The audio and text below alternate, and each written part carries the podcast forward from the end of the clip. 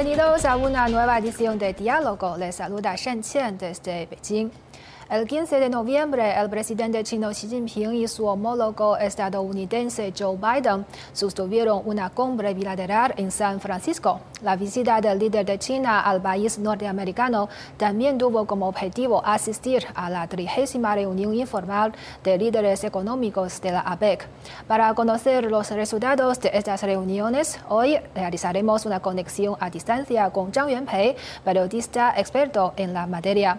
Hola, señor Zhang bienvenido a nuestro programa. Muchas gracias por invitarme. Muchas gracias. Durante la trigésima reunión informal de líderes económicos de la Cooperación Económica Asia-Pacífico, el presidente chino Xi Jinping fue invitado a reunirse con el presidente estadounidense Joe Biden, lo que atrajo gran atención de la comunidad internacional. En su opinión, ¿qué tipo de señales envió al mundo el encuentro entre los dos líderes? Eh, los dos mandatarios, chino y estadounidense, mantuvieron este, eh, su reunión el pasado miércoles.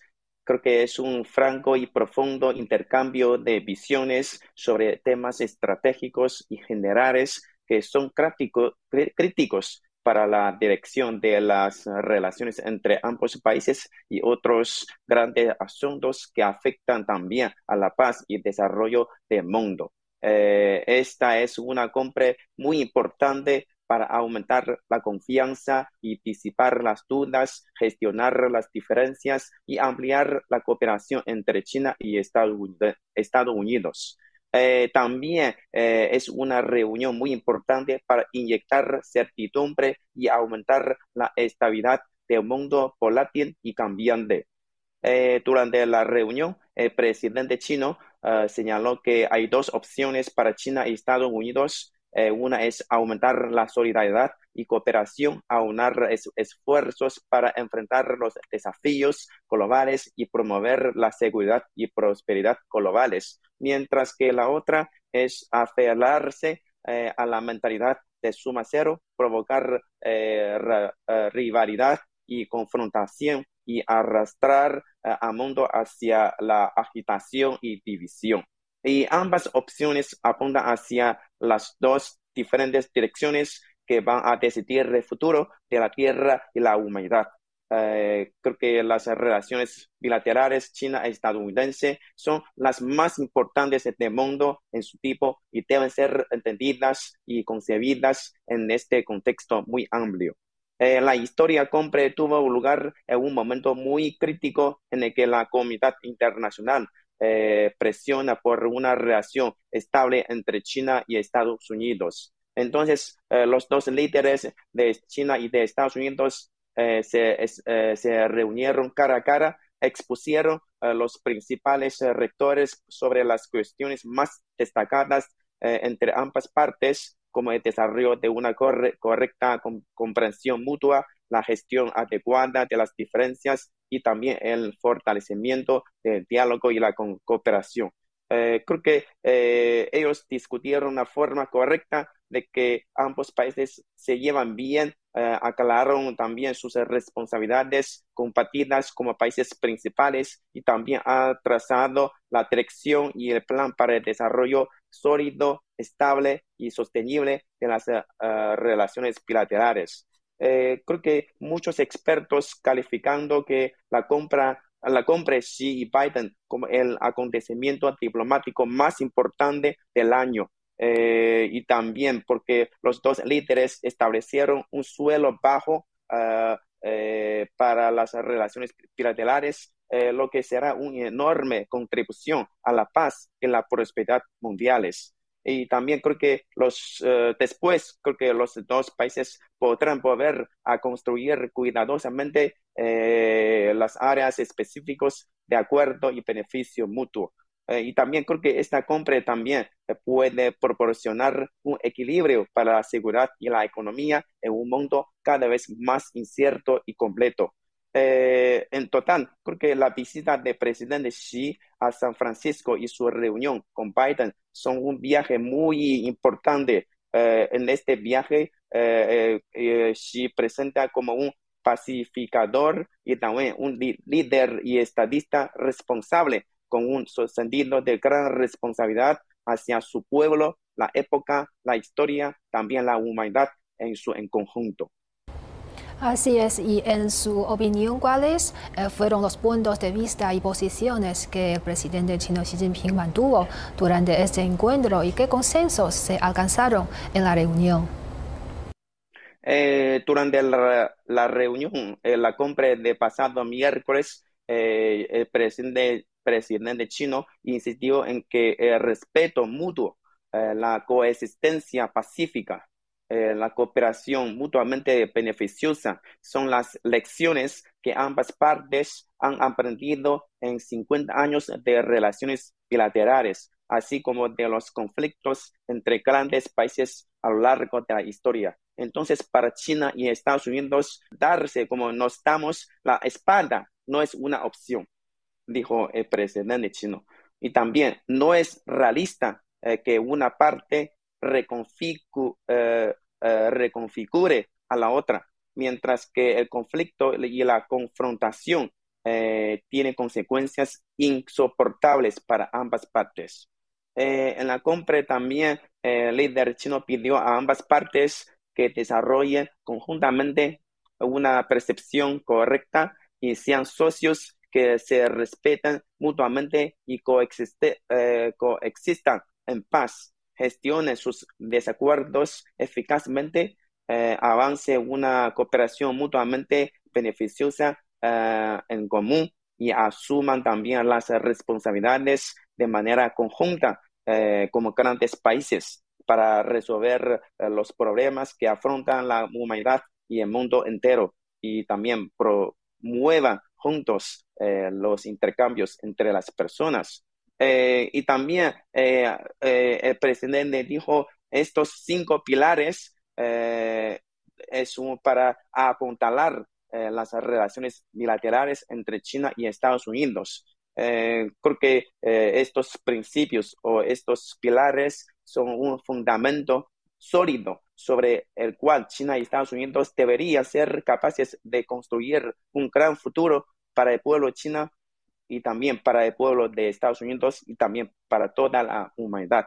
Creo que eh, los dos líderes también acordaron eh, en esta reunión promover e intensificar el diálogo y la cooperación bilaterales en áreas como conversaciones gubernamentales china-estadounidense sobre la inteligencia artificial, eh, el establecimiento de un grupo de trabajo sobre la cooperación antidroga y también establecer sobre la base de la igualdad y el respeto la comunicación de alto nivel entre los dos ejércitos y también las conversaciones para la coordinación de la política de defensa china-estadounidense y las reuniones del acuerdo consultivo marítimo militar china-estadounidense, además de llevar a cabo conversaciones telefónicas entre comandantes en teatros de operaciones. También ellos acordaron trabajar por un incremento significativo de vuelos directos comerciales eh, programados para el, próximo año y también ampliar intercambios eh, bilaterales eh, diversos en educación, estudiantes, juventud, cultura, deportes y entre las comunidades empresariales. creo que los dos líderes también destacaron la importancia de trabajar juntos para acelerar los esfuerzos que permitan solucionar ah, la crisis de cambio climático eh, en esta década muy crítica. Eh, ellos dieron la bienvenida a las últimas discusiones positivas entre sus respectivos enviados especiales para, el clima, para el clima, además de valorar positivamente eh, las acciones nacionales para reducir las emisiones durante la década de los años 20. Eh, Creo que ellos, eh, estos son todos son los acuerdos y contribuciones de esta reunión para todo el mundo. Sí, este año el presidente chino Xi Jinping ha subrayado repetidamente la importancia de fortalecer la amistad civil y los intercambios humanísticos para el desarrollo de las relaciones entre ambos países. En un momento en que las relaciones entre China y Estados Unidos se encuentran en una encrucijada crítica, la interacción civil continúa y los intercambios y la cooperación humanísticos son especialmente eh, valiosos. ¿Cuáles son sus observaciones? A este respecto? Eh, creo que eh, eh, durante la reunión entre los dos líderes, el presidente chino también instó a que los dos países ah, ah, deban promover conjuntamente los intercambios entre personas. deben, como ha mencionado, como aumentar los vuelos, promover la cooperación turística, ampliar los intercambios eh, subnacionales, fortalecer la cooperación educativa eh, en discapacidad, reducir los factores negativos que obstaculizan eh, los intercambios entre personas, fomentar y apoyar una mayor interacción y comunicación entre sus pueblos a fin de consolidar las bases para el desarrollo saludable de los nexos entre ambos países eh, mm, como ha dicho eh, el presidente chino, que eh, los pueblos chino y estadounidense son grandes pueblos y nuestra amistad no, no solo es un activo valioso, sino también es una base importante para el desarrollo de las relaciones bilaterales. creo que aunque los dos países son diferentes en historia, cultura, sistema social, y han adoptado diferentes vías de desarrollo, eh, pero los dos pueblos eh, son amables, amistosos, trabajadores y prácticos. Entonces ambos pueblos aman a sus países, familias y vidas y ambos son amistosos entre sí y se interesan el uno, eh, el uno en el otro. Entonces hay muchas cosas que se pueden mejorar entre, eh, para el desarrollo de los intercambios entre personas de ambos países. Creo que este como intercambio de las, eh, entre las personas es la convergencia de muchas corrientes de buena voluntad y amistad que es lo que ha creado la fuerte corriente eh, que circula a través del vasto océano Pacífico. como ha dicho el presidente chino, que China quería eh, también ah, como invitar eh, a 50 mil jóvenes estadounidenses a China para cruzar programas de intercambio y estudio en los próximos cinco años. Creo que es una, ah, un gesto muy importante eh, de nuestras, nuestra autoridad para mejorar los intercambios entre, las, entre personas, entre pueblos de ambos países. Sí, el tema de la cumbre de la APEC de, ese año es crear un futuro resiliente y sostenible para todos. ¿Cómo entiende usted este tema? Como ha dicho, eh, eh, este tema ah, principal de la cumbre de este año es crear un futuro resiliente y sostenible para todos. Porque eh, la región tiene una tarea muy importante para desarrollar sostenidamente, para el pueblo de estos países eh, que se encuentran en esta región. Es una reunión muy importante para tres cosas. Eh, primero, mantener estos vínculos de comercio e inversión abiertos. Eh, segundo, conocer los intereses y los objetivos de otras economías.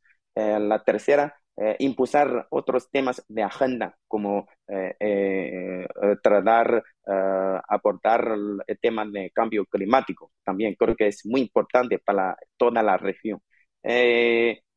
los representantes de las 21 economías de APEC discuta, discutieron los temas en los que todos coinciden, coincidieron, entre ellos como avanzar en las energías limpias, el comercio digital, asegurar las cadenas de suministro y mejorar la coordinación para enfrentar eh, futuras pandemias y desastres. Y también las economías de foro eh, de APEC, eh, como creo que está en el centro de la economía global y el futuro económico de nuestro planeta. Entonces juegan un papel muy importante para el progreso total de la Tierra.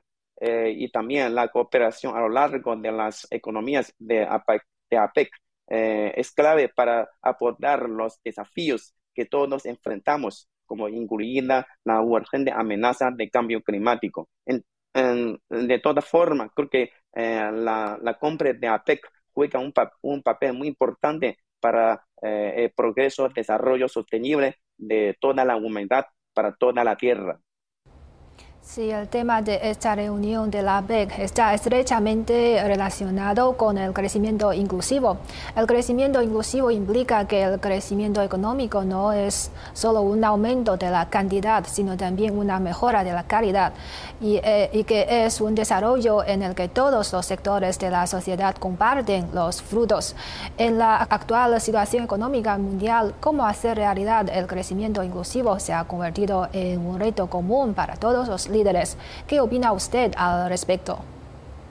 Eh, creo que el mundo ah, ha entrado en un nuevo periodo de turbulencias y transformaciones. Eh, estamos comprometidos en la aspiración fundamental de la PEC, que tiene bien presente nuestra misión eh, encomendada por la historia y avanzar para relanzar la cooperación de Asia-Pacífico entonces, como ha dicho, ha preguntado nuestra, nuestro presidente Xi Jinping ah, en, en, su, en esta compra, ah, dijo que hacia dónde se dirigiría la cooperación hacia Pacífico eh, en los próximos 30 años. Eh, este es un nuevo interrogante de nuestro tiempo, porque ha pasado 30 años desde la primera compra de APEC eh, en 1993 creo que eh, todo el mundo está preguntando a dónde vamos. Entonces, eh, según el,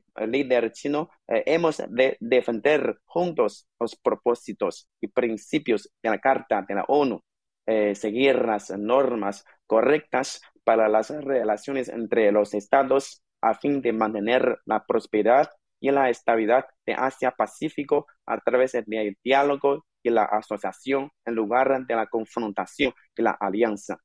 Eh, la región no puede y no debe convertirse en una área para la rivalidad ah, geopolítica, ni mucho menos es en una escena para una nueva guerra fría o la confrontación entre bloques. Es también ah, la citación, ah, las palabras del presidente chino. Eh, también creo que es eh, menester, persistir eh, en el regionalismo abierto y promover invariablemente la construcción del área eh, de libre comercio de Asia-Pacífico, hacer nuestras economías más interconectadas y construir una economía de Asia-Pacífico abierta, característica, por la cooperación, ganancias compartidas. Eh, y también debemos seguir la tendencia de promover eh, una transición digital inteligente y verde, fomentar juntos la innovación eh, científico, tecnológica y la aplicación de los avances obtenidos al respecto e impulsar hacia adelante la integración profunda de la economía digital con la real. también ha dicho el presidente, mencionó que hemos de trabajar conjuntamente para mejorar la gobernanza eh, global de ciencia y tecnología para, hacer, para así crear un entorno abierto, equitativo, justo y no discriminatorio para el desarrollo de la ciencia y la tecnología. Creo que es eh, también eh, eje de, de, de tema de esta compra de APEC que crear un futuro más como ah, resiliente y innovador ah, para la PEC, para Asia-Pacífico. Sí, así es. Y sabemos que el nivel de desarrollo económico varía considerablemente entre los países de la región Asia-Pacífico. Algunos tienen economías muy desarrolladas, mientras que otros se encuentran aún en las primeras fases de desarrollo. ¿Y cómo podemos equilibrar los intereses y preocupaciones de los distintos países y regiones para garantizar que los frutos del crecimiento económico benefician a todos? Eh, creo que como ha, mencionado nuestro presidente en la, esta cumbre, eh, ha dicho que el desarrollo sostenible es la llave dorada para resolver los problemas globales actuales. Creo que también es eh, la única vía más sostenible para desarrollar o resolver el problema de la igual, la desarrollo y más equitativo, eh, justo. Eh, creo que en primer lugar tenemos que acelerar la implementación de la Agenda 2030 de las Naciones Unidas para el Desarrollo Sostenible, eh, intentando a poner firmemente el desarrollo en el centro de la agenda mundial y a construir el consenso político de que todos valoran el desarrollo y que todos los países trabajan juntos para la cooperación eh, creo solamente la cooperación puede avanzar ah, el desarrollo. Eh, solamente el desarrollo puede reducir la brecha entre diferentes países, entre diferentes economías. Eh, si eh, sin la cooperación, sin desarrollo, los países subdesarrollados, como los países que se encuentran todavía en las primeras fases de desarrollo, no puede alcanzar un nivel más, más alto de, la, eh, de los países desarrollados. Y también creo que eh, es, también es muy, eh, una medida más importante para elevar el nivel de vida de los pueblos de estas economías. es un fundamental que tenemos que adoptar una, un enfoque de desarrollo sostenible también creo que la innovación en ciencia y tecnología, eh, tecnología es una vía más importante, muy importante para eh, alcanzar eh, estos, estas metas, porque la innovación puede aumentar la eficiencia y también puede resolver muchos problemas que nos encuentra, encontramos. así es que puede reducir la brecha eh, creo que eh, y tenemos que forjar eh, también un nuevo camino de transformación para el desarrollo verde y la construcción de la sinergia global sobre el cambio climático, porque tenemos que afrontar conjuntamente estos desafíos para, para el futuro de nuestra tierra y también para nuestra región Asia-Pacífico. Sí, con un tercio de la población mundial, eh, más del 60% de la economía mundial y casi la mitad de su comercio, la región Asia-Pacífico es el cinturón de crecimiento más dinámico de la economía mundial. En los 30 años transcurridos desde su creación, ¿qué esfuerzos ha realizado la APEC en pro de la cooperación económica y el desarrollo regional de Asia-Pacífico? Sí, hace tres décadas, como usted ha mencionado, que los líderes de la Asia-Pacífico siguieron la tendencia hacia la paz y desarrollo y convocaron la primera reunión de líderes económicos de APEC.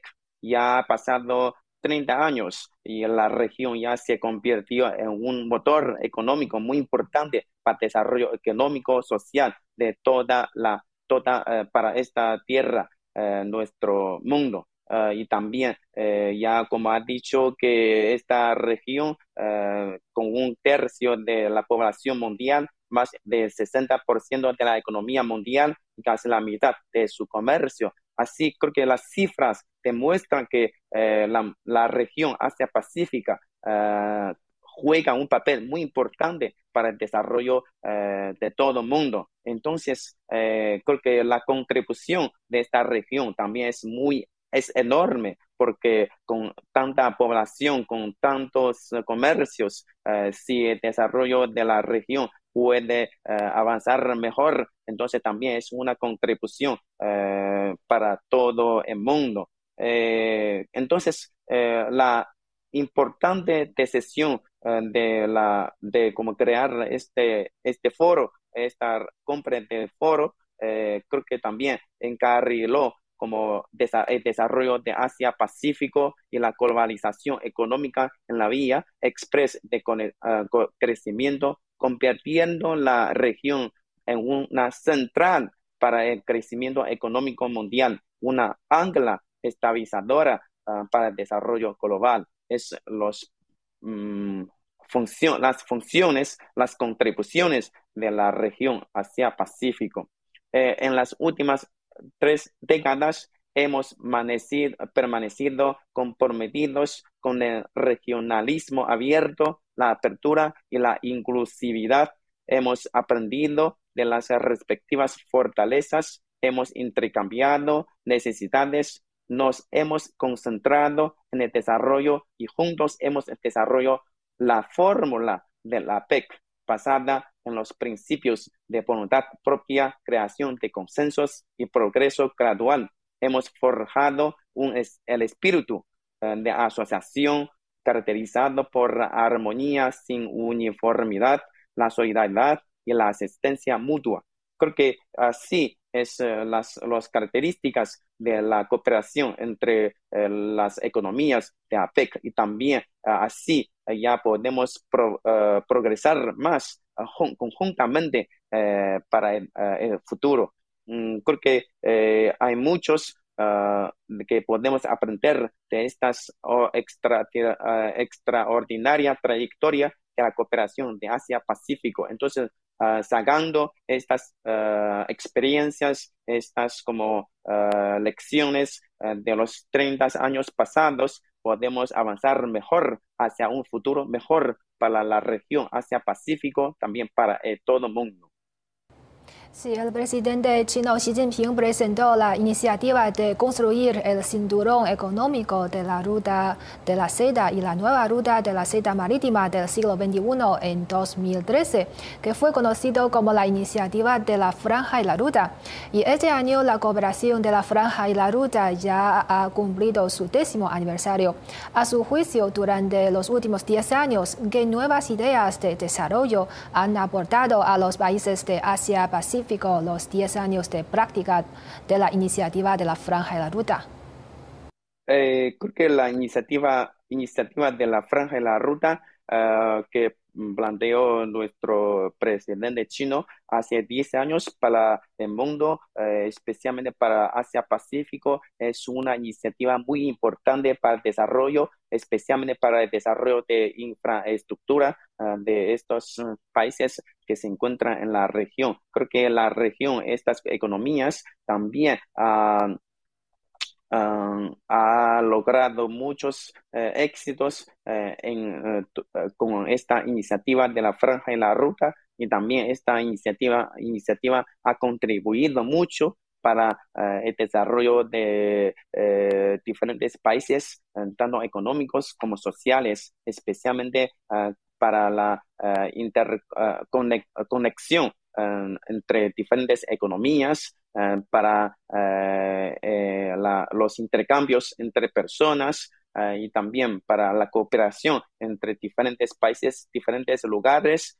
creo que es una iniciativa muy inclusiva y también muy importante para la cooperación entre diferentes países de la región. Entonces, creo que China con la iniciativa de la franja y la ruta quería aumentar, quería mejorar la cooperación con diferentes países, con todo el mundo, para que todo el mundo pueda, eh, pueda gozar del desarrollo eh, económico de China y también conjuntamente podemos avanzar eh, hacia un mejor futuro y también el nivel de vida de los pueblos de diferentes países pueden aumentar, aumentarse, pueden elevar para más rápidamente y también puedan tener unas, un futuro mejor para todos. Bueno, muchas gracias a nuestro invitado, el señor Zhang Yuanpei, por compartir con nosotros sus puntos de vista. Ha sido un placer. Muchas gracias por invitarme. Y así concluimos esta edición de Diálogo. Gracias por sintonizarnos y hasta la próxima.